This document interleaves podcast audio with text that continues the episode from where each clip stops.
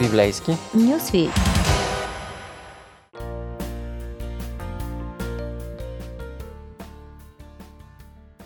Здравейте, приятели! Аз съм Ради, а днес ще си говорим за един много интересен човек, древен пророк.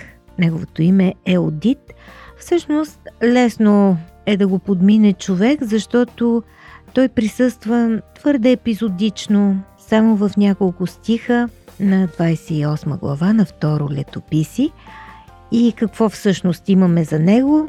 Имаме една негова позиция, смела, обществена позиция, няколко изречения, които казва в една обществена реч и последиците от тази реч, а, която е срещу жестокостите на войската.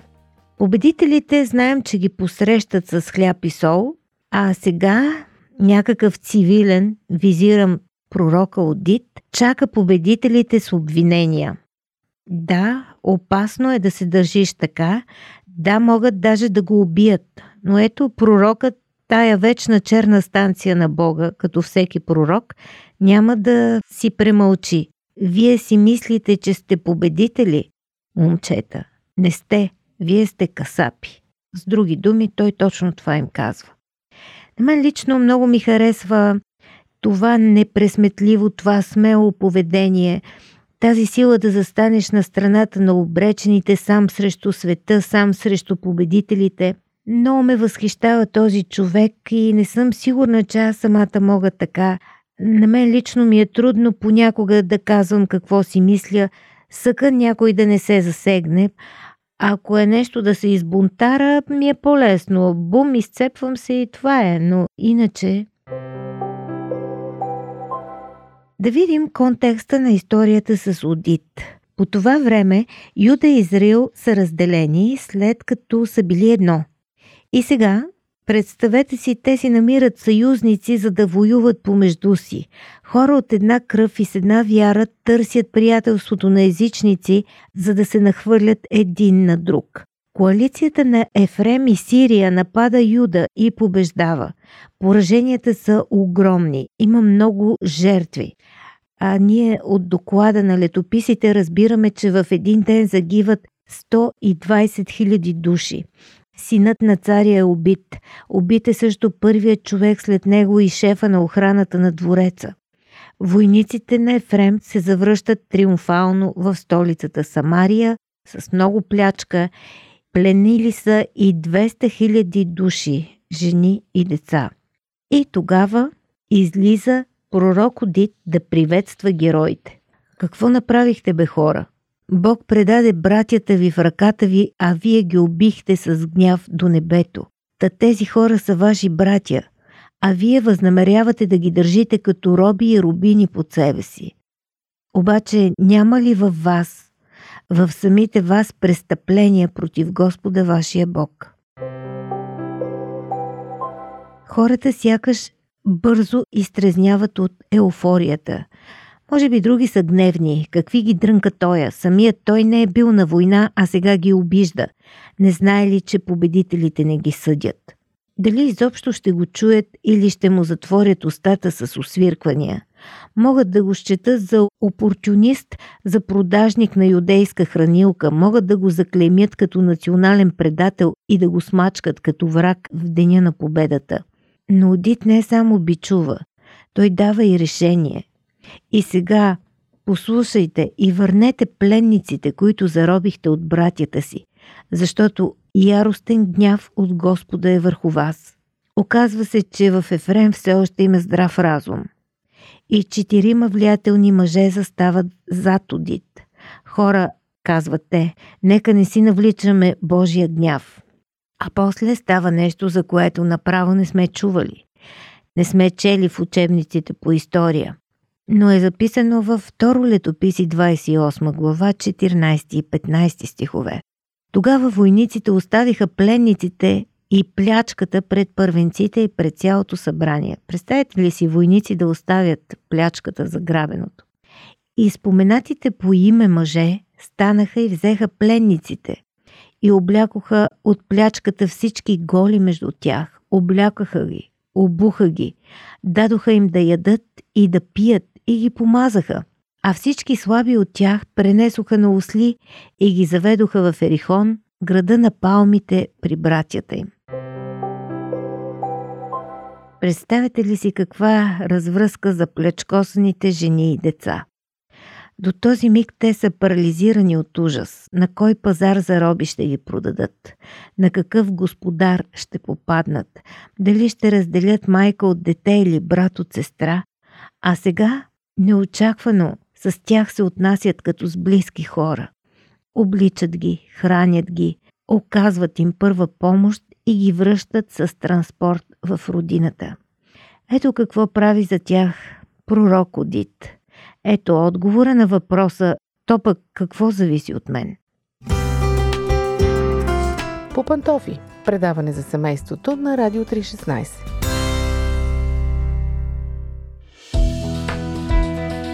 Вие слушате Радио 316. Продуцирано от Световното адвентно радио. Скъпи приятели, ние продължаваме с уроците на забравения пророк Одит за неговата смела позиция да застане на страната на пленниците, пленените 200 000 жени и деца. Да застане на слабата страна, да заеме непопулярната позиция, дори това да му струва много, а можеше дори да му струва и главата. В една подобна ситуация ние виждаме Исус именно в това междинно пространство между жертвата и агресора. Йоанн, любимият ученик, описва публичния скандал с една жена, хваната в самото дело. Това е осма глава на Йоанн. Какво дело мислите? А в леглото с чужд мъж. Какво и се полага на безсрамницата? О, ако си мъж, който държи на своята правоверност по това време, вече трябва да си се награбил с камъни имаш и самишленици. Бързо става тълпа, която крещи и се настървява. Няма милост за грешницата. Те ще я смажат като червей със своята висока религиозност, с ревността си за Бога. Но Исус не е от тези хора. Той застава пред камъните. Именно тогава, когато е отгаднал стратегията на враговете си, когато е наясно, че самият той е мишената, че те се прицелват в него, обаче чрез нея. Не е ли по-разумно да не се намесва? Вижте, господа, не съм част от този проблем и няма какво да кажа по случая. Но Исус не просто прави опит да отърве жената от уличното правосъдие. Той изцяло се замесва, сякаш го касае лично, а то наистина го касае.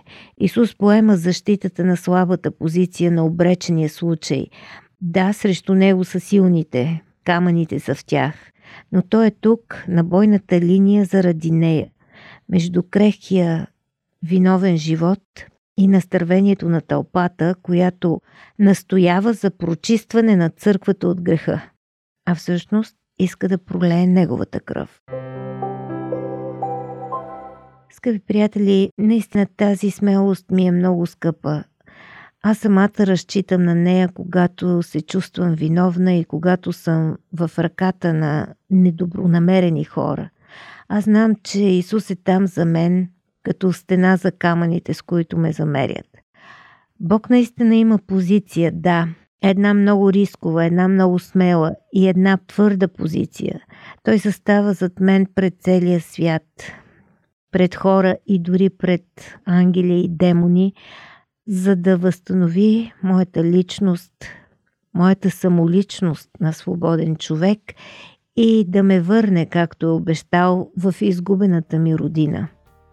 Скъпи приятели, наистина колко много неща се променят в нашия свят, само защото някой застава с лицето си и високо казва своето мнение. Именно така се раждат даже някои съвремени движения, които стават толкова популярни.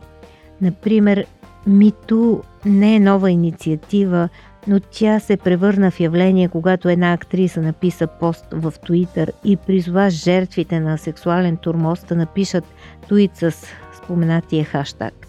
Това променя нагласите на много места по света. Хората говорят по-открито за проблемите си и повече разчитат на помощ. Дори цялото това движение доведе в някои страни до законодателни промени. Така че нищо не зависи от мен е грешен отговор. Защото Бог ни е дал собствен глас, с който можем да променяме своето обкръжение, своя свят, но е нужна наистина смелост, за да казваме какво си мислим, дори когато това ще ни струва нечие приятелство или собствения имидж. Но все пак си струва.